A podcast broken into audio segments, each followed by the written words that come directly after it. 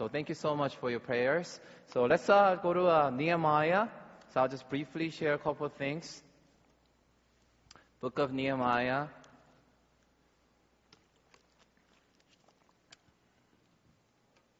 Although a lot of people talk about Nehemiah, he's not probably one of the people that you will, you know, that comes to your mind you know, right away when you talk about people in the Bible, right?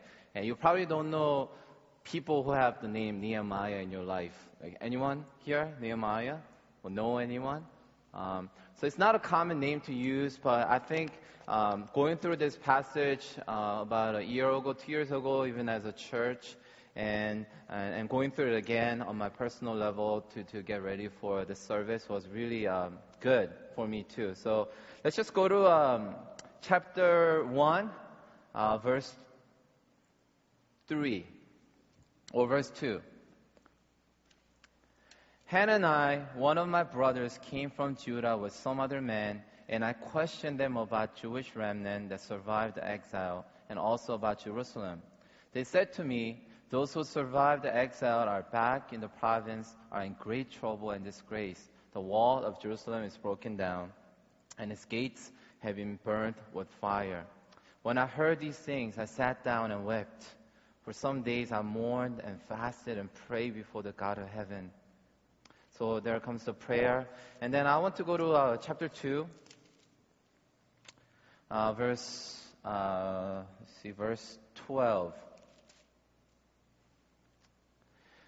So I set set out during the night with a few men. I had not told anyone what God, my God, had put in my heart to do for Jerusalem. There were no mounts with me except the one I was riding on. So I just wanted to kind of read that and start off my uh, sermon for today. Uh, for Nehemiah, as I studied Nehemiah, I think he could be defined as a visionary leader. Um, we talk about vision a lot at church. Even when we had a worship retreat recently, someone asked me, so what's the vision for this upcoming year? So we like to use the word vision a lot at church. We will talk about what's the vision for the upcoming year, what's the vision for the church, and time to time you'll see on our walls, on our screen, our, our vision for the church is to glorify God by making disciples of all nations. That's our church statement, vision statement. So I don't know what your vision statement is for your own life.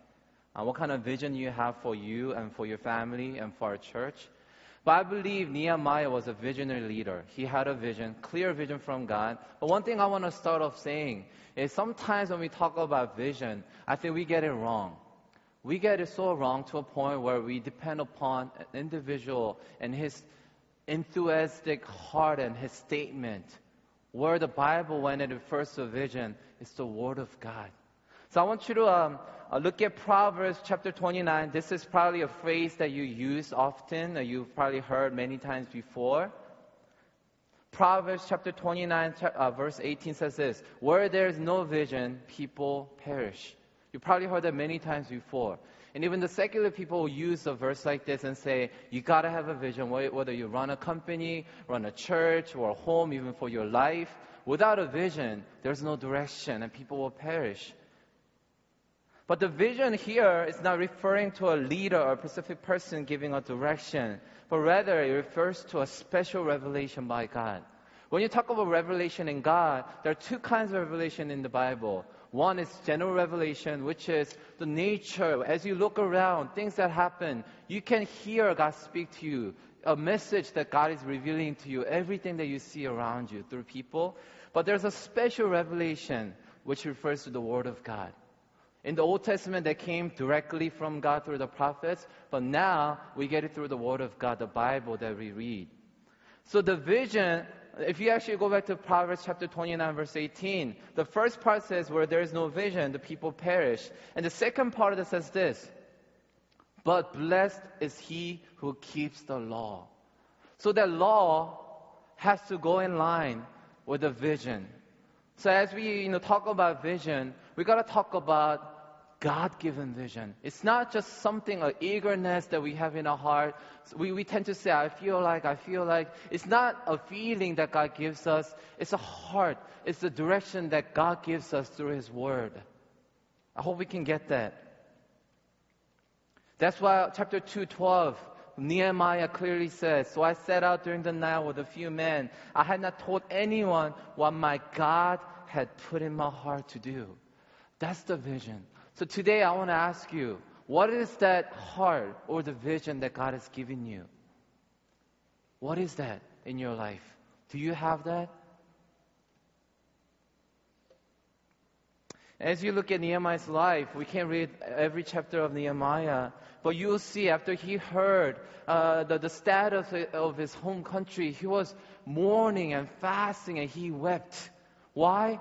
Because he had this burden to care and to pray, to intercede for his own kind, his own people, his country. So vision is not self-centered. How do you know if it's a vision from God or not? you need to sit down and say, is this self centered? Is it to achieve my goal?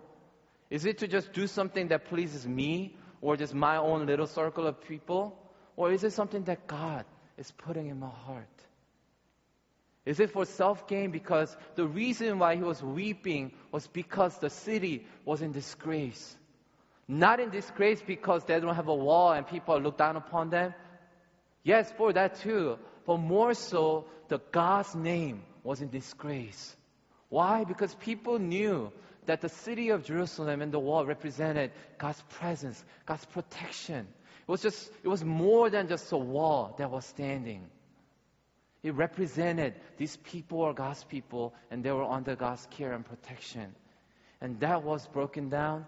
They wept. Not because of their situation, their disgrace as human physical things, but because the disgrace was upon God. And people were mocking God. I thought you were God's people. What happened to God? I thought He was going to take care of you. What happened to Him? So that bothered him. And if you read his prayer, it shows that he was a man tuned with God's heart. And sometimes I wish that I can have that kind of heart. As I come into time of prayer, I wish I can have a heart that's tuned in with God so that I can hear God speak to me. I can feel the pain and the joy that God feels. I believe Nehemiah had that. And he does. What he does, it shows that he was a man of repentance. He not only repented of his sin, he repented on behalf of his country. And that's pretty impressive because if you think about Nehemiah, he wasn't even in Jerusalem. He was living a good life. He was a cupbearer to the king. He was an official. He had a position. He didn't have to go to his knees. He was doing fine. He could have said, hey, so too bad. They're struggling, but I'm doing fine. But he wasn't like that because he knew. He felt God's pain in his heart. So he repented on behalf of his people and on behalf of the nation of Israel. And let me ask you, how many times have you repented on behalf of our church? Behalf of your family, when was the last time you wept for your family, for your friends, instead of pointing fingers, blaming others? When was the last time you got on your knees and fasted for your friends and family around you? So when we talk about a visionary leader, we have to kind of break our concept of person giving direction, commanding people, having everything right charismatic leader, it's not that. A visionary leader is the one who's on his knees, repenting on behalf of the family. That's what a visionary leader is. Because it takes that for you to go forth. You can't always go forward and go, go forth all the time. You need to take some time to repent, to reflect upon, to ponder what God is doing in the midst of us. That's what a visionary leader is. A visionary leader is not someone who talks about vision. A visionary leader is someone who carries out in action. And we can talk about all, great things all we want, but if your life doesn't show and live out the vision that you're speaking about, it's nonsense.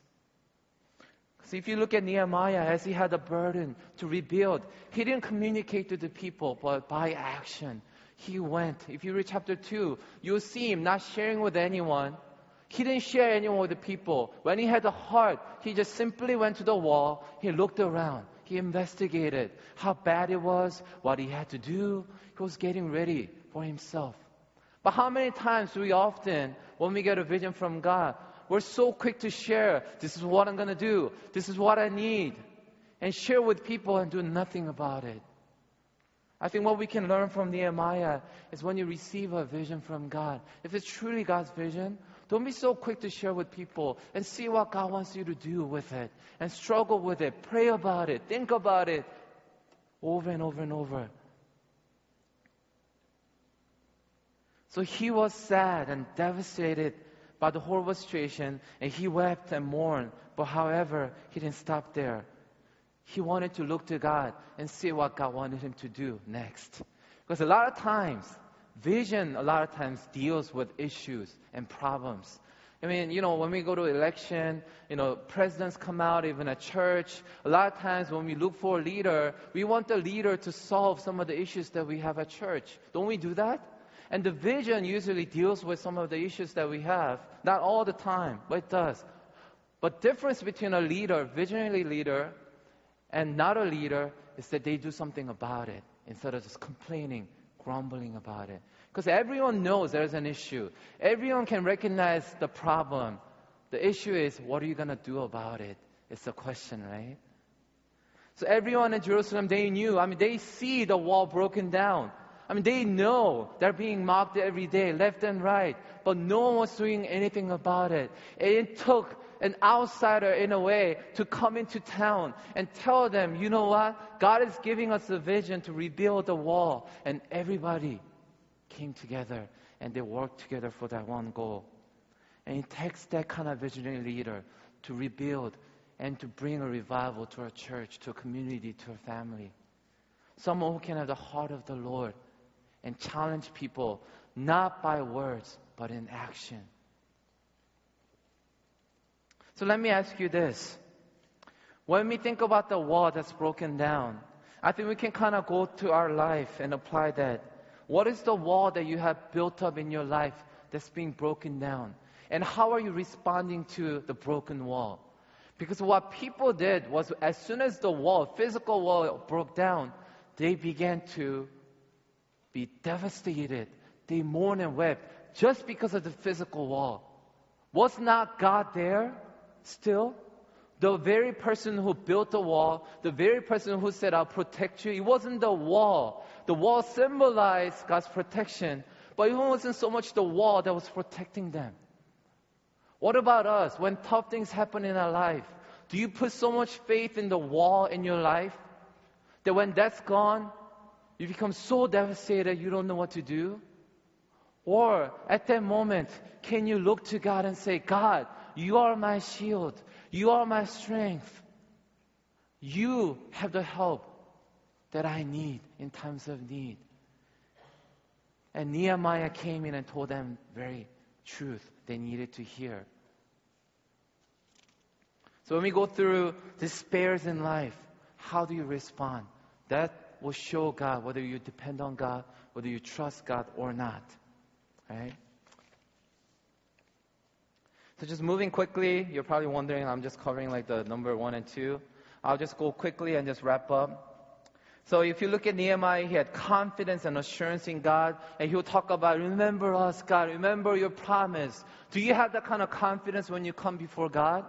You can tell straight up to God, God, remember what you told me? Remember you said you promised that you will do this through me? You said you promised to this nation that you protect them. Do you have that kind of com- confidence and assurance in God and your relationship with Him? And his motive was clear. It wasn't for his self, self gain. It was for God and his kingdom and for his people. And he offered solution to a problem, as you can read. The hopelessness and the shame and the great trouble and danger was all around. But he came in, he offered help in God's name. Right? And when he did that, people came around. And number two, living out the vision. A leader is not only someone who dreams about a vision, but living out the vision. So Nehemiah started taking actions he not only took actions to his people, but as a cupbearer, he had to approach the king and ask for a special favor. And as you can imagine, in the back in the days, as a cupbearer, you had to have a, a lot of trust because you would test the wine that the king's drinking, and if it has a poison, the king obviously knows someone's trying to assassinate him. So you had to have a lot of trust in cupbearer, especially right, as a king. So he had a lot of confidence and trust from the king, but you will see him approaching the king with this issue, with this vision that God gave him. So he approaches him. He asks God for special favor. Oh God, please grant me this special favor as I approach my, my king because he was going to ask him to give him some time off to go to this country and rebuild this country. But if you think about it, if you're a king and you have a cupbearer come to you and say, I'm going to go back to my country and rebuild my country, and you can be the king thinking, what are you trying to do? Are you trying to revolt against me? He could think that way. And if there's anything, a hint of disobedience to the king, the king could just order him to just die right there. So in a way, when Nehemiah approached the king to, to earn the special favor to go back to his, his country, he risked his life. He put his life on the line to get the special permission to go back to his land. So if you think about that, he had no assurance of being able to rebuild the wall, but he still had to risk his life to begin this journey. That's the faith I'm talking about. We don't know what's going to happen. You don't have everything laid out. You don't have the success in front of you. But the first step of faith, the risk you're taking, is the first step that God wants you to take. Complete trust, surrender to God. And once that happens, God starts to just pour down His favor upon him. So, what are you willing to risk for God? What are you willing to risk for God? for the vision that, that God has put in your heart. If you read a um, book by Andy Stanley, I forgot the title right now. It's just like I just completely forgot. I think it's the vision that sticks or something like that. This is what he says. It takes more than talent to make your vision stick. You need to own it. Your willingness to embody the vision of your organization will give you a credibility as a leader worth following. If you say you believe in something, live it out. Live it out in a way that people around you can see it. And again, he says this if God has given you a picture of what could be and should be, embrace it fully and refuse to allow the business and urgency of life to distract you. Because we get vision from God all the time. God speaks to us, whether in a service, at a retreat, or even in your quiet time. God speaks to us. He gives us a vision. But we have so many distractions in our life that hinder us from that. But he's saying, if God has given you a full picture of what could be and should be, do it. Act upon it. Be a man about it. Be a woman woman about it. Go for it.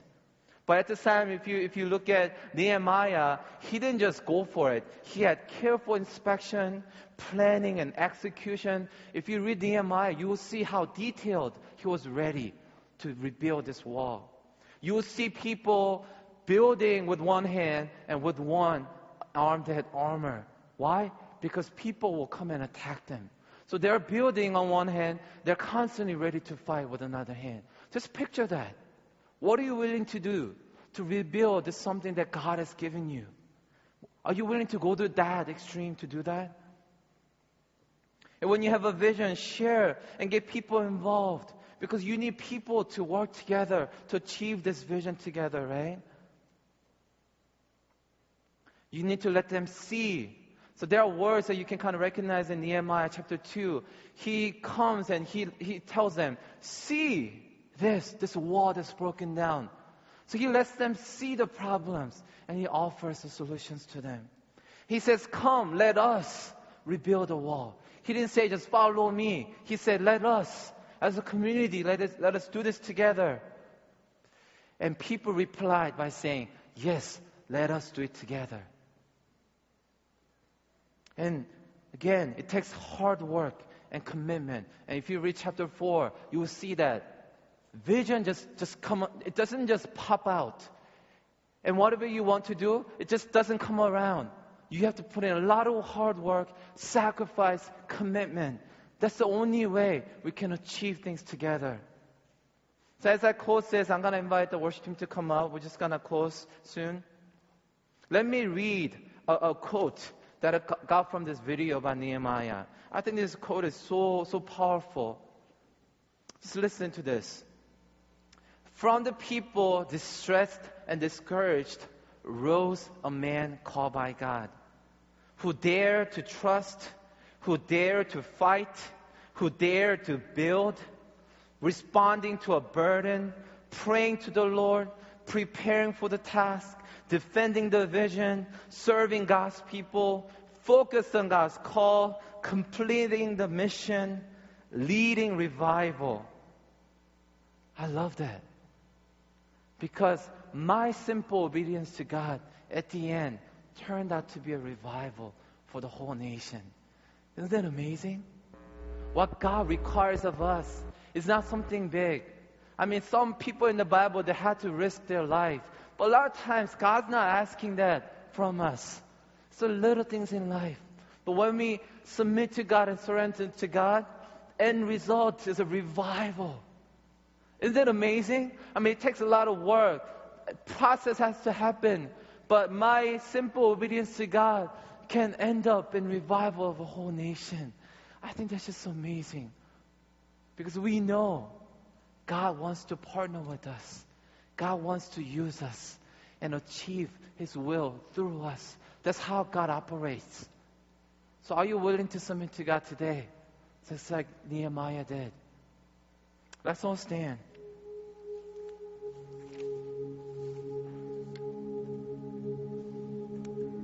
You know, we can put a lot of hard work.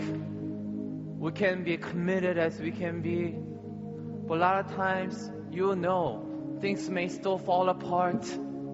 Even when we trust in God and do everything right, disaster might happen. And you ask, why, God? Why? I did everything right. The equation that I used to know, I did everything right. But why isn't it working? Did you know? they're still under God's will. We need to be willing to surrender that to God, even the result that we want to see. Just because you have a vision to rebuild a wall doesn't mean that God's gonna do everything to everything that you planned it out to be. Eventually, He will get there. But just because the process is not moving fast enough, just because you're not seeing the things that you want to see, doesn't mean God is not working. And the most important thing that we need to ask God constantly is the favor of God. God's favor is so crucial in our lives. You know, when we went to Philippines, we were just recognizing God's favor every morning. Even the little things in life. We said, God, thank you for the rain. It was so hot, it was so humid, but at the same time, God just poured down hard coming down rain. We're just sitting there, just being cold and just, just feeling that breeze. And we say, God, thank you for your favor. Did you know at the right time when we were about to begin our ministry, God sent in strong, scorching sun to dry out the land. And we say, God, thank you so much for your favor. Did you know people got sick during the night time, but we prayed for them. And because of God's favor, God gave them and restored their strength. And we say, God, thank you for your favor. Do you recognize God's favor in your life? Do you? Every day, if you look at your life and examine your life carefully, God's hand, the favor is everywhere. It's just that sometimes we just ignore it. But God's favor is with you, people. Just like Nehemiah asked for this special favor to be granted upon him, we need to ask God's favor upon this church, upon your family, God's favor upon your children. That has to be our attitude because we know without God's favor, we can't do anything. Doesn't matter how much you plan, unless God has a favor upon us, upon this church, there's no revival happening. God's favor is so important. And as we ask for God's favor, we recognize, God, you are in control. You are sovereign. God, I'm here to trust you completely. I do my part, but the rest of it, I'll leave it up to you, God. That has to be our attitude. Let's just go to prayer right now. I'm just gonna challenge you to pray. Do you have a vision that God has put in your heart? I want you to make a commitment right now to carrying it out. And the specifics about it, I don't know. Think about it, pray about it. God will reveal it to you. Ask God to send people to you to work with. and recognize God's favor in your life. Ask God to open your eyes to see God's hand that's over your life.